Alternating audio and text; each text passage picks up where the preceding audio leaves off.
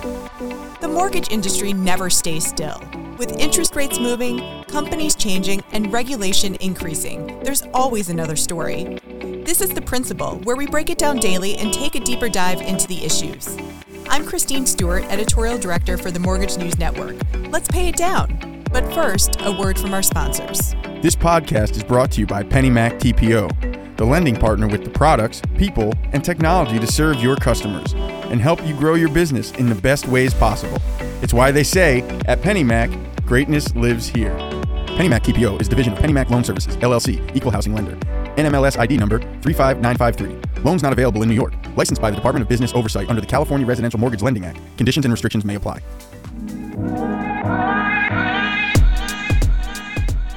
Rocket Companies netted another $1 billion in the first quarter, and now the company is flush with cash. So, what's Rocket going to do with all this money burning a hole in its pocket? This is The Principal. I'm Mike Savino, head of multimedia for the Mortgage News Network, and today I'm joined by staff writer Doug Page. Doug, thanks for joining me. Thank you, Mike. So I kind of touched on obviously how much Rocket got in the first quarter in terms of a, a, profit, but tell me a little bit more about their earnings call in particular. How much how much money are they sitting on right now? Sure. Well, it was an interesting earnings call because you know it uh, basically in the in the beginning of the call it starts out as a sort of a typical earnings call. They're running through the revenues. You know, the the chief financial officer Julie Booth is on there, as is Jay Farner, CEO, and it it seems sort of like the typical you know run of the mill uh, earnings call, going through uh, what they made in profits. You know, they they did uh, $2.6 billion in first quarter revenues that net out to a, a net income of uh, just over 1 billion. And if you compare it year over year, first quarter, you know, uh, last year in the first quarter, they did $4.5 billion and they did $2.7 billion in net income. So it was sort of moving along kind of, you know, as a sort of a, the typical, typical earnings call.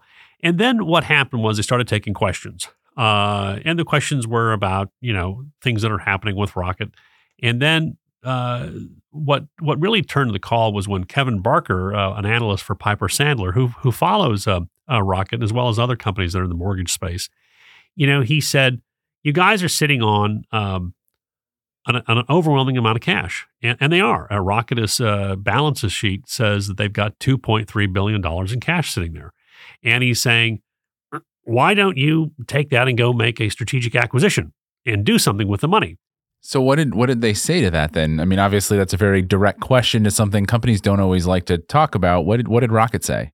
Exactly. And Jay Farner says, you know, we are we are talking to people, we're following uh, what's going on in the industry, talking to leaders, and that indeed they they are, you know, looking at the possibility of or or they are certainly in the market at least to make an acquisition. So did he talk about names? Uh, no, but uh, of course, you know the analysts were asking the questions. Reporters were not were not asking questions because the first reporter follow up would be like, "Who are you talking to?" but they weren't going to talk about that, obviously. So you you got the impression, or I got the impression at least from listening to what Jay Farner was saying was he is in touch with various leaders in the mortgage space. He's following what what's happening to them and he's saying, and I think what he's saying is, we're we're available. we, they didn't name names or or give details, but you know we certainly also had the chance this morning to to talk to some experts, pick their brains on sort of looking at the landscape. Do we have any insight or or expertise that might lead us to whether it's not whether it's the companies or the kinds of companies that Rocket might be looking at? You know, what do we think an acquisition might look like if if one happened? Well, that's a great question, and and that's that one's a, sort of hard to pin down because at this point we we don't really know. I mean, I listened, you know, yesterday just to, to, back it up. I mean, you know, yesterday I was on the earnings call for for Rocket, but I was also on the earnings call, for for Loan Depot. And while Loan Depot may not make sense for Rocket to go ahead and buy, here's the difference. You've got you've got Rocket flush with money, two point three billion dollars in cash, and in Loan Depot's balance sheet, uh, they're at about $554 million. In addition, Loan Depot reports a $91 million first quarter loss, and they're suspending their, their dividend, plus, they don't expect to make a profit this year. So there's the opposite extreme. Now, Does that mean that that opposite extreme is a is an acquisition target for for Rocket? Uh, that is really hard to say. But you know, this year we've seen other companies that are also having trouble. Uh, for example, like Finance of America and Better.com are also struggling with their numbers too, as well. So there obviously are players out there which have to think about what is their long-term future? What is it going to be? And and the question about the long-term future for example in the loan depot they were asked you know i mean what is your where are you going to go? And you know do you see yourself putting yourself up for for for, for purchase?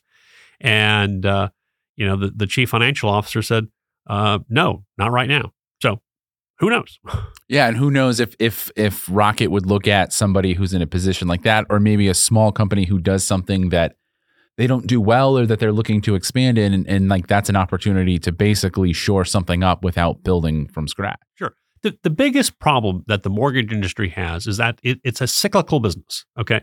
And you saw that reflected in yesterday's in Rocket's numbers. I mean, last year in 2021, the the mortgage industry is going gangbusters, right? So they in, so in the, in the first quarter of last year, you know, they report 4.5 billion dollars in revenue. And obviously, the mortgage industry has changed considerably because refis have gone down, uh, although purchases are still strong. But again, reflected in their numbers is we've gone from 4.5 to 2.6 billion dollars. So, if there's a question that they want to ask, or they want to answer, I should say, over there at Rocket, is how do they get around it being a cyclical business? Okay. That's what they have to ask. And, and that's really the question they have to ask and also have to answer. And it's hard to say right now what that answer is. Obviously, we've seen a lot of companies doing these acquisitions. We've also seen companies with strong numbers also turning around and, and perhaps making some job cuts. Did we did we see anything? I know Rocket offered the the buyouts. Did we see any more elaboration on that? In the earnings report? Well, they talked about it in terms of that that they they expect uh, you know they're they're going to they've allocated about fifty to sixty you know million dollars uh, for their voluntary what they're calling their voluntary career transition uh, effort, and it's going to cost that, and they believe that will bring them a cost savings on an annualized basis of about one hundred and eighty million dollars. So uh, I guess I guess that depends on how many people they get to to take it, or when and if they don't get enough, will will they then have to go do layoffs? I I don't know at this point. They haven't really said, but uh, you're right. I mean, this is this is this is the difficulty of this industry. So again, you know, Rocket has done a lot of things right. They're obviously, you know, they, have got stickiness through, through their through their Truebill system, apparently, which uh, allows people to sort of manage their entire uh, financial lives through through their Truebill system. Uh, and the, again, the question becomes then, can they can they do more things like that to to buy? Would they would they buy something completely out of left field? I mean, left field, you know, to all of us who are sort of following this industry that we're not expecting them to buy.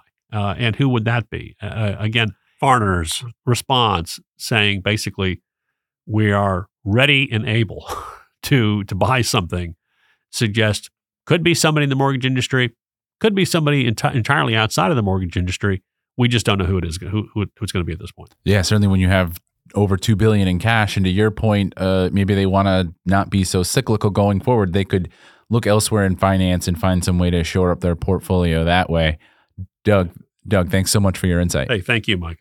And we'll have the rest of your headlines right after this word. This podcast was brought to you by PennyMac TPO. Visit tpo.pennymac.com to learn more about becoming a partner and starting your journey to greatness. Here's the rest of your headlines for today, May 11th. On the other end of the earnings spectrum, Finance of America lost $64 million in the first quarter. This comes after FOA lost more than a billion dollars in the fourth quarter of last year. Meanwhile, mortgage applications went up for the second straight week despite interest rates continuing to climb. Purchase loans were up 5% from the prior week, but refis dropped and are now 72% down from last year.